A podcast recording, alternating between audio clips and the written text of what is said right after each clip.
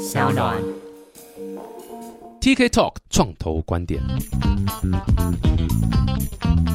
哇，这个女性创业家有福啦！第三届的女性创业加速器目前是热烈增建报名中。经济部中小企业处呢，它为了加速培育女性创业家，太棒了！创业圈需要更多女性创业家。那中小企业处会提供加速器的服务，欢迎呢这个有新的商业模式或是创新技术或创新服务或产品的新创公司，都可以来报名参加哦。那加速器的培训重点呢，会在帮助你获取资金，然后还有拓展市场。那他们做法会包括这种3天2夜的培训营、1对1的辅导，还有这种创业交流的媒合会。增建的时间呢，从即日起到3月31日止。更多相关的资讯可以参考下方的资讯栏啦。那敬请把握机会，或是推荐给你身边正在创业的女性朋友吧。哇塞，今天这一集呢是非常非常特别啦！我觉得这一集是我录 podcast 到现在有史以来最重要的一集。如果各位你今天是在这一集才加入的啊 ，OK 了，值得了，可以关掉了，可以退订了。听完这集再退订。但这一集非常非常重要，为什么？因为对小弟我本人也是一个人生的另外一个里程碑啦。这个我特地呢跟全台湾第1名的达盈创投合作，写了一本书，专门是有点像浓缩我过去这10年来的这样创业和创投的经验，浓缩成一集。重点是另外2位作者这个 Carrie 呢，我只要写一点点，我就可以挂这本书的作者，太开心了，这件事情真的很棒。那我们先欢迎达盈的家长们啊，一个是 Simon 和 Kay。Hello， 大家好，我叫方颂仁，大家叫我 Simon。那我不是传统做创投出身的，就是我其实上是科技人。然后反正人生因缘际会，跟我另外一个共同创办人，我们2个在念 Stanford 念 PhD 的时候认得的，跟王耀庭博士2个就创立这个，然后做，然后人也越来越多，然后应付复杂的人生的不同的关系。哦，钱太多这个关系。那我们其实是一个很纯粹的创投了，那我们也没有加速器，也不太做太多的宣传，所以我们一直希望把这本书当作我们自己公司的一个 branding， 就是透过书来跟投资圈、新创圈的朋友认得。那为什么要这样做？有很大的原因是因为我们其实在投资前跟创业家都是一个对立的关系。嗯，因为我估值越便宜，买越多股票越好，杀价杀越好。那创业家也怕你，谈判的过程是一个赛局，就是希望是大家皆大欢喜。可是在这个过程中非常困难，因为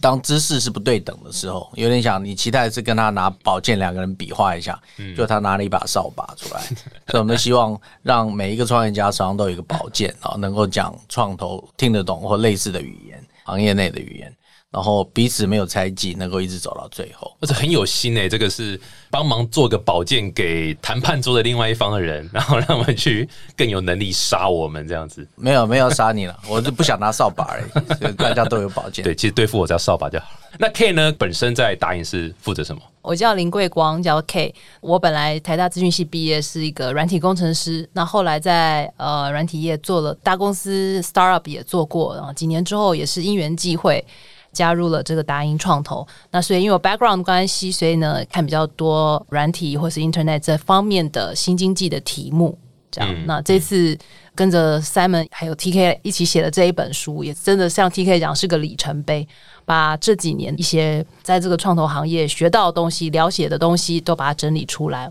我想对创投同业来讲，还有包含许多想要创业、想要募资的人来讲，应该都会是很有用的一本工具书。嗯，各位如果听我节目的都看我 bio 都知道，我有一段经历就是在达盈这边当驻点创业家。那为什么会选达盈？达盈真的是刚才没有提到，少数我看到是很 focus 在创业投资，然后真的是这种站在创业家的角度去怎么样去把公司一起做大啊，怎么样去就是 make sure 创业家在创业这条路上可以走得更好。比较少去玩所谓的 capital gain， 当然 capital return 是绝对是第一要素啦，做创投绝对不讲 return 的话，那没有人要给钱啦，因为创投重点才是一个 return 的一个 business， 但是他做 return 的方式绝对是跟着创业家一起成长，这个方面我真的是第一手看，我觉得非常的深刻。那今天这个业配费，我到时候就再跟你们要一下，没问题。没有，今天重点是这本书啦，那这本书我觉得很重要是。这本书名叫做《台湾创投攻略》，专门就是在讲台湾，应该说创业家在台湾你要创业的时候，你会经历哪些步骤？尤其是在这种比较像是设立公司和创投，我怎么去跟创投打交道，跟那种谈判？因为真的像刚刚Simon讲的，资讯不对称的时候啊，创业家很不利，因为你可能不知道怎么开始，然后也要不到好的东西。老实讲，对创投也很不利，因为他其实在谈的时候谈的也很累啊，也没有办法真的找到好的deal。所以这本书我觉得最重要的第一个问题，想问一下两位，就是说，你们怎么想得到哇？要找我一起来蹭我的流量，让这本书的可看性更好？怎么会有这个想法？太棒了！啊，因为我们也认得 TK 在一个美系的创投做那个 venture partner， 然后虽然我们算是同行，所以就互动。那台湾这几年创业圈实际上是非常热闹，就是海外有很多 VC 跑来看台湾案子，台湾其实有一些创投的新势力开始出来。可是有一件事情没变的，就是台湾在软体服务这些的投资上一直是很 depressed，就是台湾传统创投赚到钱都还是在这个半导体供应链这些东西。对，过去的创业环境都没什么问题，因为台湾其实到处都是创业家，他资本密集，所以创业家只要拿了一点点股份，然后很多人帮他出仪器设备、工厂、土地的钱，他即使有个 1-20%， 他很高兴。所以传统的法律因应这些都没有问题。软体就不是这样，软体大部分是脑力是人力，然后所以一开始投资人拿很少的钱占你很大的股份，这就有问题。所以当然软体的行业不蓬勃跟这个没有绝对的关系，可是就是法规啊这些的改变，台湾变动得非常慢。那中国是2006年就通过了有限合伙法，就是创投 LLP， 台湾一直到好像18还19年才通过。虽然我们在过去20年前有很长一段时间我们可能是次于美矽谷以外主要的一个创投集中的地区，可是这个10-20年上是非常萎缩。我们算是这个创投业的 latecomer 了，那所以我们觉得说要突围要改变这个环境的话，有很多事情要做。那当然这本书只是一个发想哦。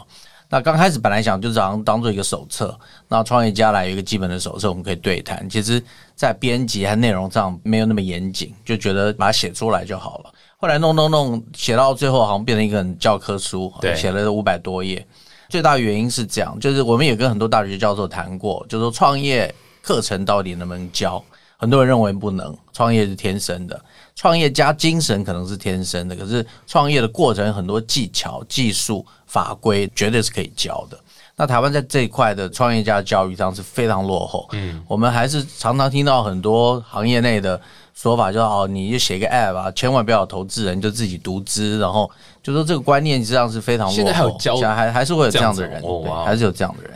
所以这个创业环境虽然上一代都很多人创业过，可是整个创业的环境其实并没有很大的改善，所以我们也是希望说慢慢来改变。那第二个是台湾的法律其实因为跟国际不接轨，所以以前没什么选择，我要做软体产业我就设在境外，可是很多创业家不了解境外的很多 term sheet 和设公司设在境外上非常贵的。那刚好也是2015年是不是公司法大改，所以台湾现在你要做这些特别股在台湾就可以做了。那只是坊间你现在拿到的一些参考书都是翻译的，对，没有因应台湾的创业环境的书籍，那所以这本书并不是我们就是把一些稿子拿来翻译，也有一些条文拿来重做，我们事实上是把台湾过去的一些发展也列在里面，然后比对两种不同系统中间的差别是什么，所以这个是可能是这本书跟其他你坊间能看到创业书籍最大的差别。我第一次刚加入矽谷那个 VC 的时候，那时候我也是懵懂无知啊，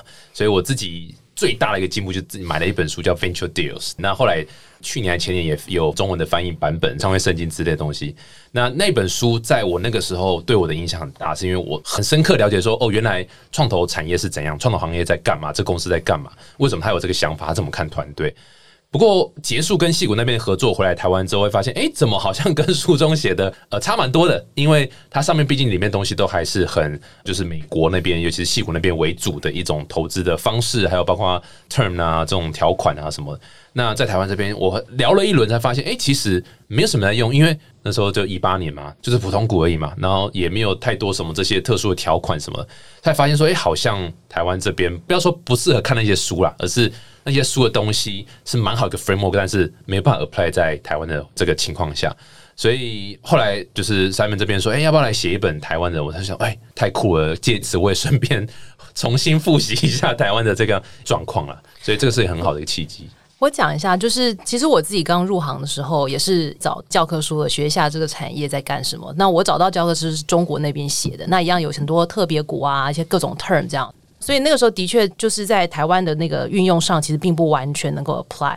那就刚刚提到的特别股这东西，其实也是在台湾也是这几年才在新公司法之后能够比较任意的可以使用，这样在投资上就有很多新的做法。所以我觉得这本书里面我们有特别针对台湾这个环境实际的这个投资创业的这个实况跟新的公司法能够搭配，然后能够搭上这个世界潮流里面特别股的做法到底是对创业家后面隐含的意图是什么，他是想什么，为什么会有这些 term，有一些比较深入的说明，而不是只是说翻译一个矽谷他们就是这样做，所以我们就要这样做。其实这个不是一定的，我们要知道它背后的意图是什么。这样子，其实很多听众可能不了解，觉得创投好像就是一般的金融机构。其实创投的历史，我们为什么在第一章、第二章就开始写定义跟历史？读完就发现说啊，原来这个历史上非常非常短的，就是在人类历史上发展，基本上就是到二次大战以后才慢慢试着去实验。所以它是一直在改变的一个方式。比如我举个例子，就是书里面也解释一些数据，就是现在退场时间越来越长了，然后很多创投都不喜欢投早期的，这是一个 global 的现象，所以才跑这么多加速器 accelerator incubator。 这个事情在十几年前是没听过的，然后我们现在很习惯的这个 convertible bond SAFE 的东西，差不多也是都10年来的事情，其实非常非常短，非常非常短的时间。这都是人类一在金融创新不同去试验出来的，所以并没有一个约定成熟的一定的做法。那未来也会变，所以这本书一定要再改写。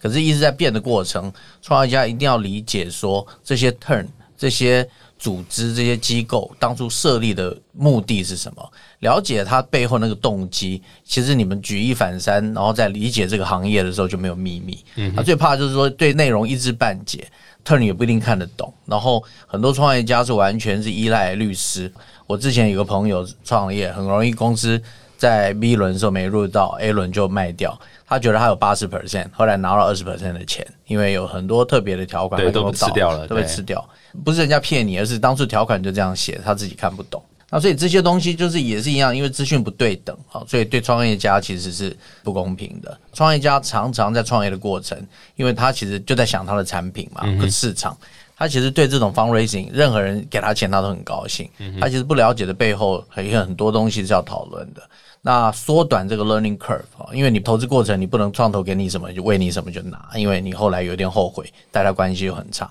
一定要能够了解这些 turn。 所以觉得这本书可能对创业家最大的好处啊，好处就是在这边。那另外也是我们内部教育训练啊，我们可能有更年轻的员工来，你就不用教他，自己会去读一读。对，这本丢给他了啊。对，不要来烦我啊，就解决这个人还有内部训练麻烦要死，对不对？对。不过这本书是这样啦，这本书我觉得很有趣，大概几个章节，前面讲创投的历史，然后后来会讲说这个新创公司的设立的时候该注意的点。我觉得这本书最酷的是，它真的像Simon刚刚讲，有点像工具书。Along the way， 你在创业的时候，你3不5时可以翻出来，因为你走到哪个阶段，刚好在那个阶段，我们就会讲到你那个阶段可能会遇到关于公司设立或者是架构或者是所谓的募资相关的事情。那当然，你们 business 是自己的优势，就不会在书中去讨论什么商模啊、什么设计比较好，没有，这完全就是 focus 在你已经有一个好的商模，或者你自己觉得好的商模，然后就可以怎么样去把它做成一个好的 business。所以前面先让你认识一下创投历史，其实很短啊，不长啊。那它还是一个还在持续进化的一个产业，然后再来你要设立公司，你大概可以考虑哪些点，境内啊、境外啊，或者说你要设立什么形态、什么架构。目前新的公司法其实真的对新创公司很重要，因为里面开放很多弹性化的东西。我觉得大家在书中可以看到，哇，原来现在开公司其实是有一些好处的，因为它已经越来越国际接轨。再来是一些商业计划书啊，怎么写到可以让我好奇问一下，商业计划书啊，在创投的角度来看，它到底重不重要？商业计划书当然重要，因为这等于是你跟不管是创投或是任何一个想要接近你公司的人的第一个像名片一样看到你的这个外皮这样子。所以说商业计划书当然很重要，但是事实上是不管是创投或者是任何人，其实我们都常说一眼就看出了，就知道爱不爱你这样子。哦，一见钟情，一见钟情是不是？就说大家不会花非常多的时间去细究你商业计划书里面每一个细节，因为根本就还没有跟你谈过。嗯，所以我们在书里面也有特别提到，我们有举一些这个研究的例子，就是说，其实一个创投在任何的一份商业计划书里面能够看的时间其实是非常的短的，所以你应该在里面能够举出最重要的，能够吸引到他跟你约第一个会这样子的程度就可以了。嗯，你如果放太多很多细节的话，别人可能没有办法理解那细节，反而针对那细节去挑毛病了。那有没有什么点在商业计划书里面特别会吸引创投的眼光？团队帅不帅？哎呦，难怪我摸得到吃。团队很重要啊。这本我们是引用这个 Harvard 一个 study 啦，哦，根据200多家成功融完 A 轮的公司统计，创投平均花在一份商业计划书小于4分钟，不到19页。哇，这可能让很多创业家非常惊讶。我们看过太多那种创业家，光是产品跟专利就20页、哦，千万不要。对，所以19页嘛，哈，对，所以真的写18页就 OK 了，然后3分钟就可以把它看完。没错，比较不是文件报告啦，比较就是投影片嘛。最主要是这样了哈，就是说创投我们一年可能像达盈，一年可能看400-500个案子最少。嗯，所以大部分因为那么多案子嘛，你不可能每一个都把它当论文来读，所以一定是前头去尾，然后看团队。对，那如果这些都没有发现一些特点，自己非常喜欢的话，我们大概就会下一个。团队的部分是这样，看他的 background 是不是完整啊，他有没有过去这种产业的经验，大概是这样的。对对对，我们其实是最害怕看到，就很多创业家都会希望在题目上吸引我们。所以现在几乎10个9个都 AI，嗯，然后3年前大家都区块链，嗯，然后5年前每一个都云端，嗯，还有 IoT 啊，对对 IoT， 然后10年前大家都绿能。那其实创投天天在看案子，所以我们其实具体的都很冷感。那如果说你现在写 AI， 可是你履历表一看，你从来没做过 AI 的，大概你就被丢到第2页了，然后就丢到一边去了。所以这种就是创业家的理解跟一般创投看这个事情是不太一样的。对，他这个犯一个错误就是单一讲一个趋势啦，你要整合一起。我们是透过 AI 协助绿能产业在物联网上面用区块链上链去解决它云端的问题。看不懂了，那我们分析没有下一轮。倒了，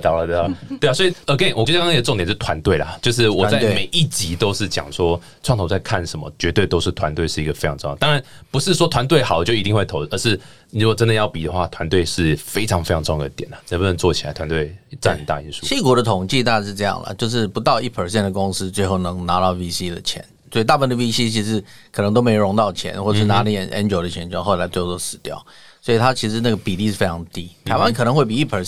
什么0.几% 稍微高一点，然后可是就是被创投拒绝或者没拿到创投的钱，不要太难过，正常的，很正常。对，人家都说哦，矽谷钱很多啊，在矽谷募资多简单，台湾都资金失水，其实比例看起来更难，因为他们团队更多，对，竞争更激烈，所以这其实真的都不容易啦。所以有了好商业计划书之后，下一步就是开始去跟创投做一个 pitch 啦，然后去开会啦。开完会之后呢，理论上创投会做个动作，就是假设还没丢到垃圾桶啊，我就要去看说，他到底团队是真的假的嘛？所以其实就进入一个所谓的从创投角度来说，我要开始做一些DD，我要开始做一些投资的决策。这部分大概的流程会是怎么样？其实书中都有提啦，可是你还是帮我们。其实创投的DD，很多人都会很好奇说在DD什么东西，就是这个 due diligence， 其实它的翻译是核实的调查，核实就是检核是不是你说的话都是实在的，所以就是你说的东西跟真实的状况是不是一样的。最重要的是要核实这件事情，去复核是不是真实的状况。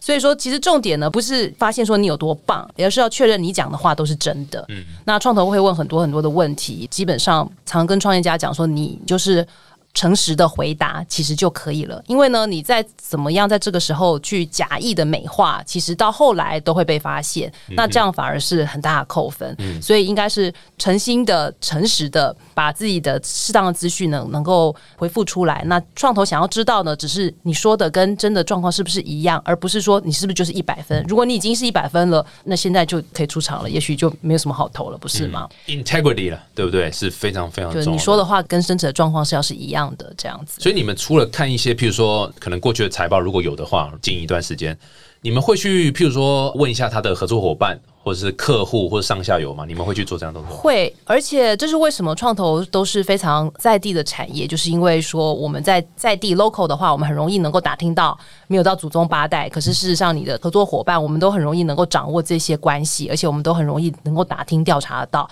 所以这也是核实的一部分，就是你说你跟谁很铁，然后他都给你货等等，结果我们很容易问到发现根本不是这样，那就基本上就是完全这就比你直接诚实说其实我没有办法拿到谁的货就还要再更自这样子就可能再也不往来了，这样，所以说谎是最大的大忌。嗯，所以人家讲说 VC 是 people business， 这个人际关系要做好。那因为好的 deal 往往是可能是 refer 来的哦，就是其他 VC 这样一起给你。那同时你也要在DD的时候吃很多人脉，你没有这人脉你没办法做DD嘛。所以相对来讲，对创业家的体会就是说，一定要顾好自己的 reputation， 就是不要去搞人，不要去做坏事，因为这些都会留记录，然后都会影响你之后募资的一个发展。补充一下，刚刚那个修正一下 TK 讲，其他创投 refer 来的，创投之间其实是大家都是好朋友，对，可是不会 refer deal 对，因为赚就自己赚，喜欢的常常是一个狼群，我自己看不懂的，我找比我更厉害的创投来，嗯，或者我投了 A 轮，希望有人 B 轮能上来，对对，所以这个关系在的，我们不会跟其他人为敌。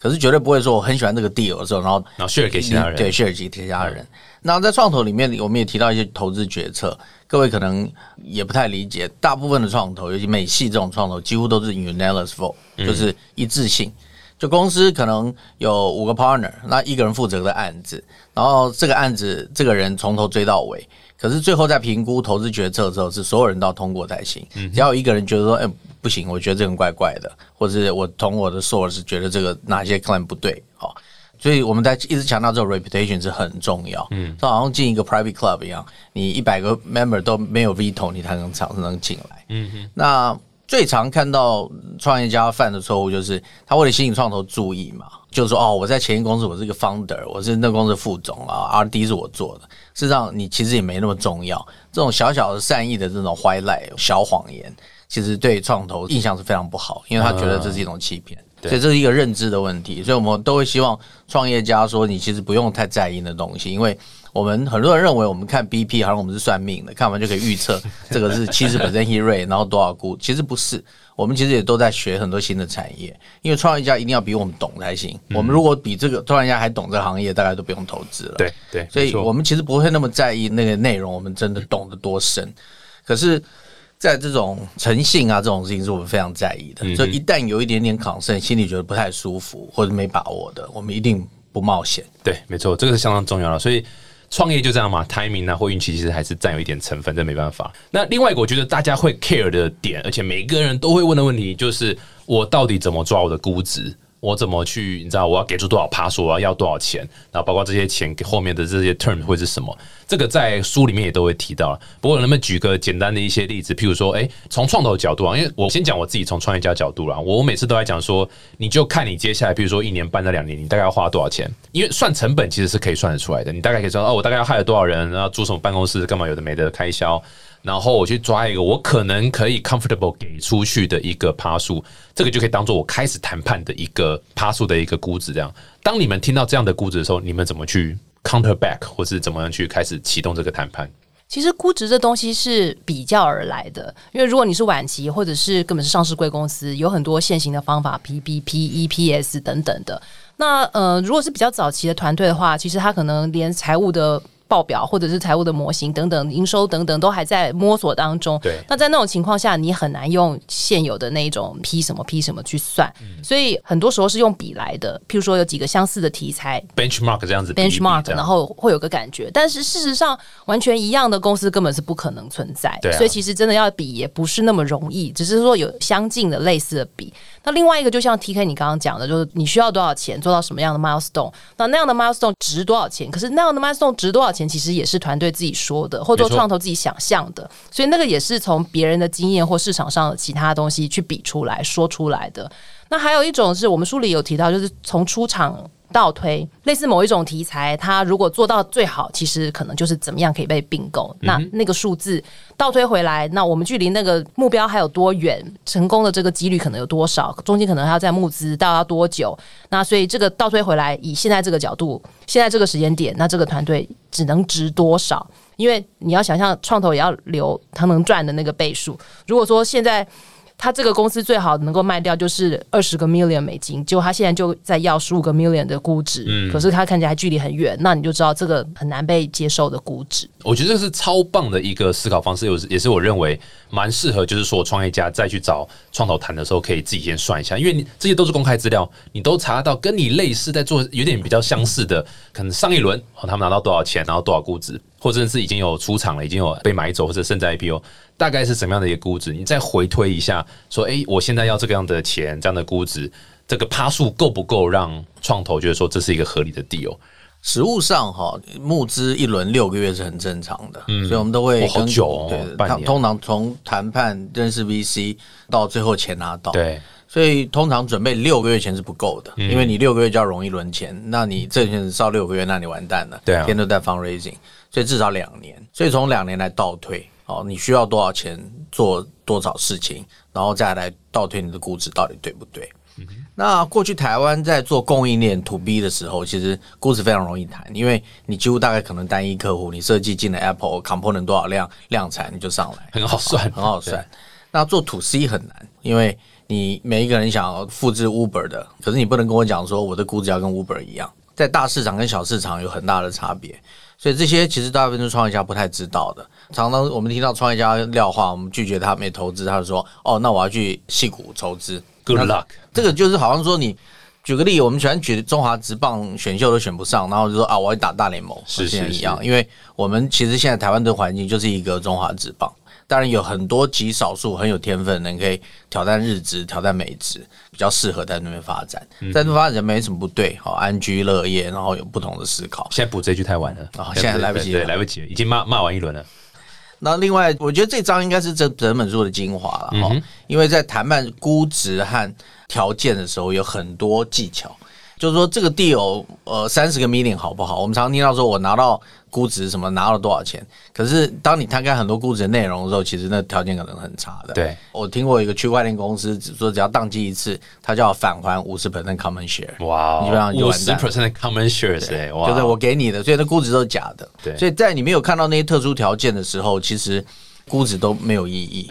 那所以估值的，我们其实在里面举了很多例子，就是说到底这个条件3张 turn sheet， 一个是15个 million， 一个是25个 million， 到底25真的比15好吗？好，所以各位把那张读完，应该有很多解答。里面的 term 是什么？我觉得非常非常重要，不止投资，我觉得包括像并购啦，背后到底是什么 term 都完全不晓得，所以这个是创业家一定要有的概念，到底实际上会发生什么事情，这个是不一样。其实我觉得像另外一个例子也是那种，刚刚 Simon 稍微提一下，就是说，我好像拿了一个不错的 deal， 然后钱也蛮多的，可是他可能譬如说优先的 liquidation preference 啊，这叫优先清算权，可能给的很烂。所以当他真的有一个出场的时候，哇，结果自己反而拿不到钱，钱都被创投拿走了。那这到底为什么发生？其实书里面都有讲。Kay， 你有没有补充哪些 term 是创业家特别需要注意的？你刚刚讲优先清算权，其实就是蛮基本的一个，因为几乎在特别股的条件里面都会有的，就是你在出场的时候，创投或者投资人可以先拿几倍的他的投资额。因为之前看的一些资讯里面，其实大部分都是解释说它这是什么意思。那我们在书里面就特别又举了蛮多的例子，去说明说不同条件的优先清算权或者其他的条件，对于你在出场的时候，实际上创业家跟创投各自可以拿的比例等等的，都有一些试算。那所以那些数字我们也搞了一阵子，又找一些例子来做这样。那但是我觉得透过例子的这些实际的数字去看，你就可以看出一些苗头。那对那些 term 的背后的那个意图就会更加的清楚。对，我觉得这个 term 真的百种太多了，其实书中写的这 term 也不是就只有这几种，其实就是谈判的过程嘛，你想加什么就可以，你只要双方同意，基本上不违法，双方同意都可以加在合约里面，所以大家真的是要 open mind， 然后用弹性的方式来看。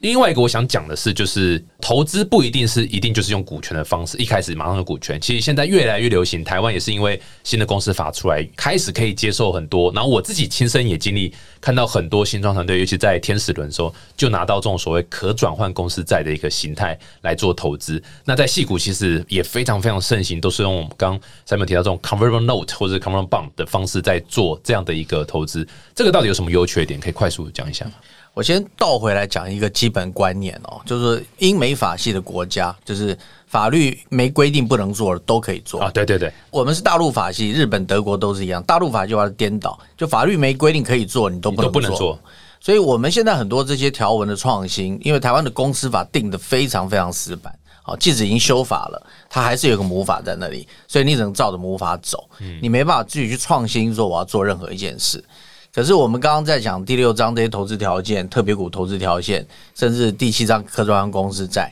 都是英美法系生出来的。大陆法系的国家因为看到这个例子，感觉好像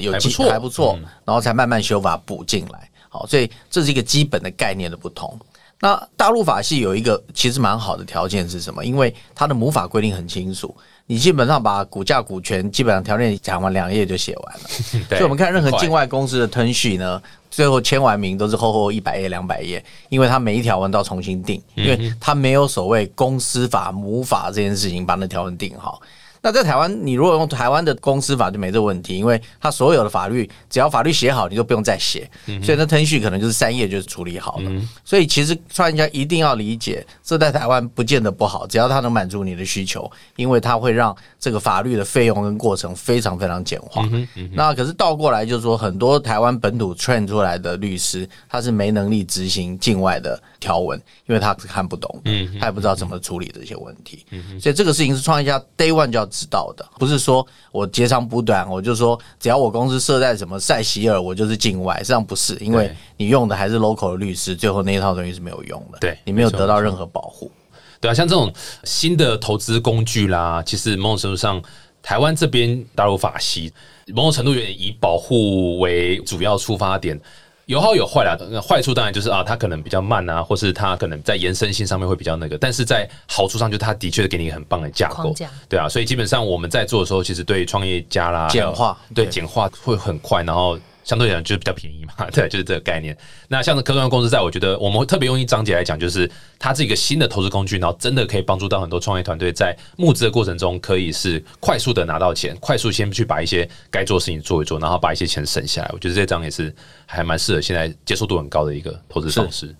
那最后也是另外一个，我觉得很台湾这边也越来越多了，像这个收购也慢慢越来越多商案就被买了嘛。其实现在收购也是越来越多这个一个案例，那 IPO 也是 Join App 啦，或者其他的越来越多这样软体公司啊，我们比较熟悉这个产业的开始做出场的一个动作。出场这一端有没有特别要注意什么事情？以创投来讲，只能投能出场的公司，像可能线上博弈很赚钱，可是它大概 IPO 很难。那个所以。创投其实在意的就是要能出场，那出场不外几种方式嘛，一个是 IPO， 那一个是并购，那一个是 trade sale， 就是股东直接卖掉。那简单讲，当然 IPO 的价格面面都是最好的，可是机会低。那我们其实在第9章的结语上是讲独角兽，我们把8、9章一起并下来讲。其实大家在台湾为有没有独角兽事情烦恼很久，那有很多不同的概念跟观点哦。可是台湾其实我们里面有试算，你出场台湾 IPO 大概多少费用、多少估值，给各位一个概念。可是意思是说呢，我们其实不用到独角兽，台湾的可能很多供应链公司市值20亿，它就可以挂牌了台币哦，所以它不用隔到独角兽变成一个 billion 多少300亿哦才能挂牌。所以台湾就是变成很多公司很快就可以上资本市场拿钱，所以它没有必要变成独角兽。那当然还有一些资本市场我们金融环境宽不宽松的问题。可是这2章综合来看，其实就是讲到 VC 新砍化，我们做任何投资条件的设计，其实都是为了出场，都是为了出场的设想，以离婚为前提来交往。没错。那很多人是结了婚以后才发现说当初没有走过的过程，才发现那个程序写的不好。对啊，就是我们把整个创投的一个思路，从怎么设立公司，然后怎么有程序，怎么谈估值，或者不要程序你要拿 SAFE 到出场，把这个整个一系列都讲完。可能可以帮我们补充一下还有其他出场上的不同的考虑。因为关于出场的说明啊，一直以来在跟创投有关的不管书或是文章里面通常都讲的比较少，因为最后能够走到出场都比较少，比较远啊，对啊。可是事实上创投做的每一个投资决定或是事实上在看每一个案子，其实心里都是以出场为第一优先的想法在做考虑的，所以我们觉得把出场跟包含它所搭配这种现在的独角兽现象大家一起来做一个讨论，其实是对创业家来讲或是所有对创投有兴趣的人来讲是一个很重要的一个角度，因为事实上对创投来讲那是某个程度来讲是唯一的角度来在看这件事情。 对， 对，没错，这是没办法一定要，它价格就这样子。对，在普通股时代，尤其到后来的公司，你可能100块200块溢价去投的，面额是10块，投资很多钱进去，拿的比例非常少，事实上你对公司是很没有控制的。可是特别股时代不一样，任何即使你后来投的非常贵，独角兽的估值投的，你在某个 class 都可能有一些特别的条件，所以其实在出场上，在特别股的概念上是对创投投资人比较有利的，反而在过去普通股时代，其实你占的比例永远只要 49% 以下，那个 funding team 都可以 manipulate 这个关系。对对。那所以我们其实传统的文化都是在普通股或 par value 这个时代，过去的思考都是反正我就是用 own 的公司，不管我要不要出场，我甚至把并购当作一个失败，我不是成功出场，对，对啊，所以这是台湾传统的文化，所以我们在这个并购上面其实一点都不活泼，那创业家宁愿把这公司即使 run 到最后越来越不行了，那 momentum 都没有了，然后也融不到资了，可是手上有握有以前融的现金，他就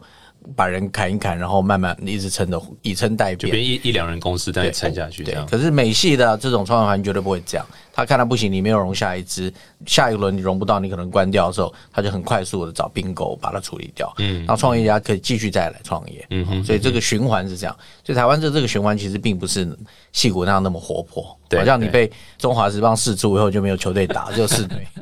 可是美国不一样，美国太多球队，太多了，对，自由市场非常热络，对啊，这个就是本质上差别了。然后我觉得也是创业团队刚刚讲说，哇，出场好像可能很远，但其实台湾环境也慢慢越来越多所谓收购啦，或是这样并购的事情发生。像 Argan 就举商案例子，商案从成立到卖出去1年半，当然算极端 case， 可是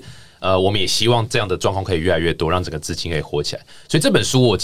我觉得一个很大的不同是，我们在写的时候，某种程度上至少以站在创业家的角度去思考说，到底怎么样去跟创投谈判。所以我们在讲创投其实有点像秘密的产业，就很少人知道到底在想什么，因为你们也不对外讲，对不对，在干嘛，然后你们也不是什么大事在招人，也其实也没有，你就是比较秘密一点，所以本来就比较少人会知道这样。那这本书我自己觉得是把很多这样秘密把它讲出来，然后站在创业家的角度，所以就蛮好的。最后这个书的部分其实还有我们也附到蛮多这种所谓协议书的范本啊。刚前面都是理论，然后一些数字的范例，其实直接看范本，我觉得绝对是最快最有感觉的了，对不对？对，然后很多创业家说啊，你不投资我，那丢几个范本给我看看。我们有时候跟他讲说不好意思啊，你根本就范本里面的 term 也看不懂，哪里不一定有用。那可是既然你买这本书了嘛，我们就把所有的范本记在附录一起送给你。中英的都有啦，然后连中国的投资的 term sheet 的范本也都有，就是一个范本这样子，直接拿这样子，然后甚至连 SAFE 啦，刚讲科创公司在 SAFE 的范本也都有。这个我也很常被问 ，TK 有没有这个 SAFE 的范本可以给我？自己买书啦，以后可以让他丢一本书给他这样。哇，所以这本书我觉得很酷。recap 一下，从你要创业，不管你在哪个阶段，你从只是 idea 开始，你也可以了解一下说到底公司整个成立啦，到之后做大的话会遇到什么样的状况。如果你已经成立公司了，你也可以 check 去 review 一下说你公司的股权架构是不是健康的，那你公司接下来要募下一轮的时候，你的 mindset 你的 mentality 是不是已经了解清楚了创投到底是在干嘛。然后接下来如果你已经募到资了，你可以回去再看一下你的 term 有没有阿里不达的 term， 赶快再去找投资人说term 可以再修改吗？谈好了我可以再回去跟前个投资人说修改吗？你可以还钱啊买回来就对了，把股买加利息啊。但真的是如果你之前就谈了一个不好 term， 老实讲真的是比较累啊，所以在一开始在谈的时候就要特别小心。然后再来就是出场，很希望更多的出场的案件发生，也可以给大家更好的资金可以活络起来这样子。哇，太酷了这本书！现在买得到了吗？现在在校印中，然后那个已经可以预购了，然后理论上是3月15号市场上应该就有纸本会出现。哦，这一集上是3月11号，哦，那就可以预购了。各位就到资讯栏就可以看到，就我们附上这个预购连结。那如果特别想要 TK 签名和签名照的话，加钱啊，加钱！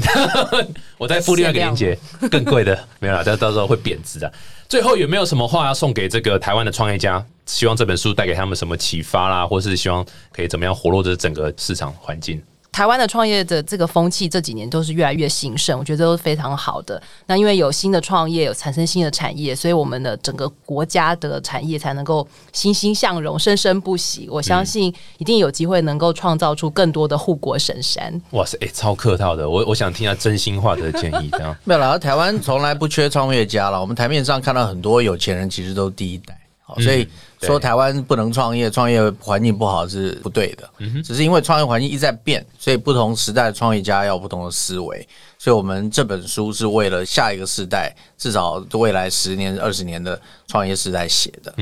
然后这也可能是我们对这个 The Startup Community 的一点贡献，对，所以我们会希望得到各位的 feedback。我自己在写这本书，另外一个点也是，其实台湾也是试着一直在努力啦，看到公司法改啦，然后其实越来越多不同的投资工具出来，我觉得某种程度上大家都是在试着往国际接轨的方向来走，让更多弹性的投资方式进来。但是这个责任不能只落在政府或是创投的身上，创业家要能够理解说到底资本市场是怎么运作，这个资金是怎么样，你才有办法去从第一手的角度去推起来，我觉得这样会更健全啊。所以让每个创业家都能够知道说我怎么样去跟创投谈判，然后我怎么样把我这个宝剑把它弄好，然后我怎么理解这个游戏规则是什么，我才能够真的推出更多好的健全的制度。不要说只是政府在冷气房里面找几个加速器的人来聊一聊，找几个创业聊，这个其实是不够好的，还是要靠大家努力啊。我们刚刚讲了那么多，其实都只是刮一下表面啊，要知道真的实际的内容的话，各位买起来就对了，买起来看一下，里面很多啦。这个我们也是花了好久时间，我们花了应该有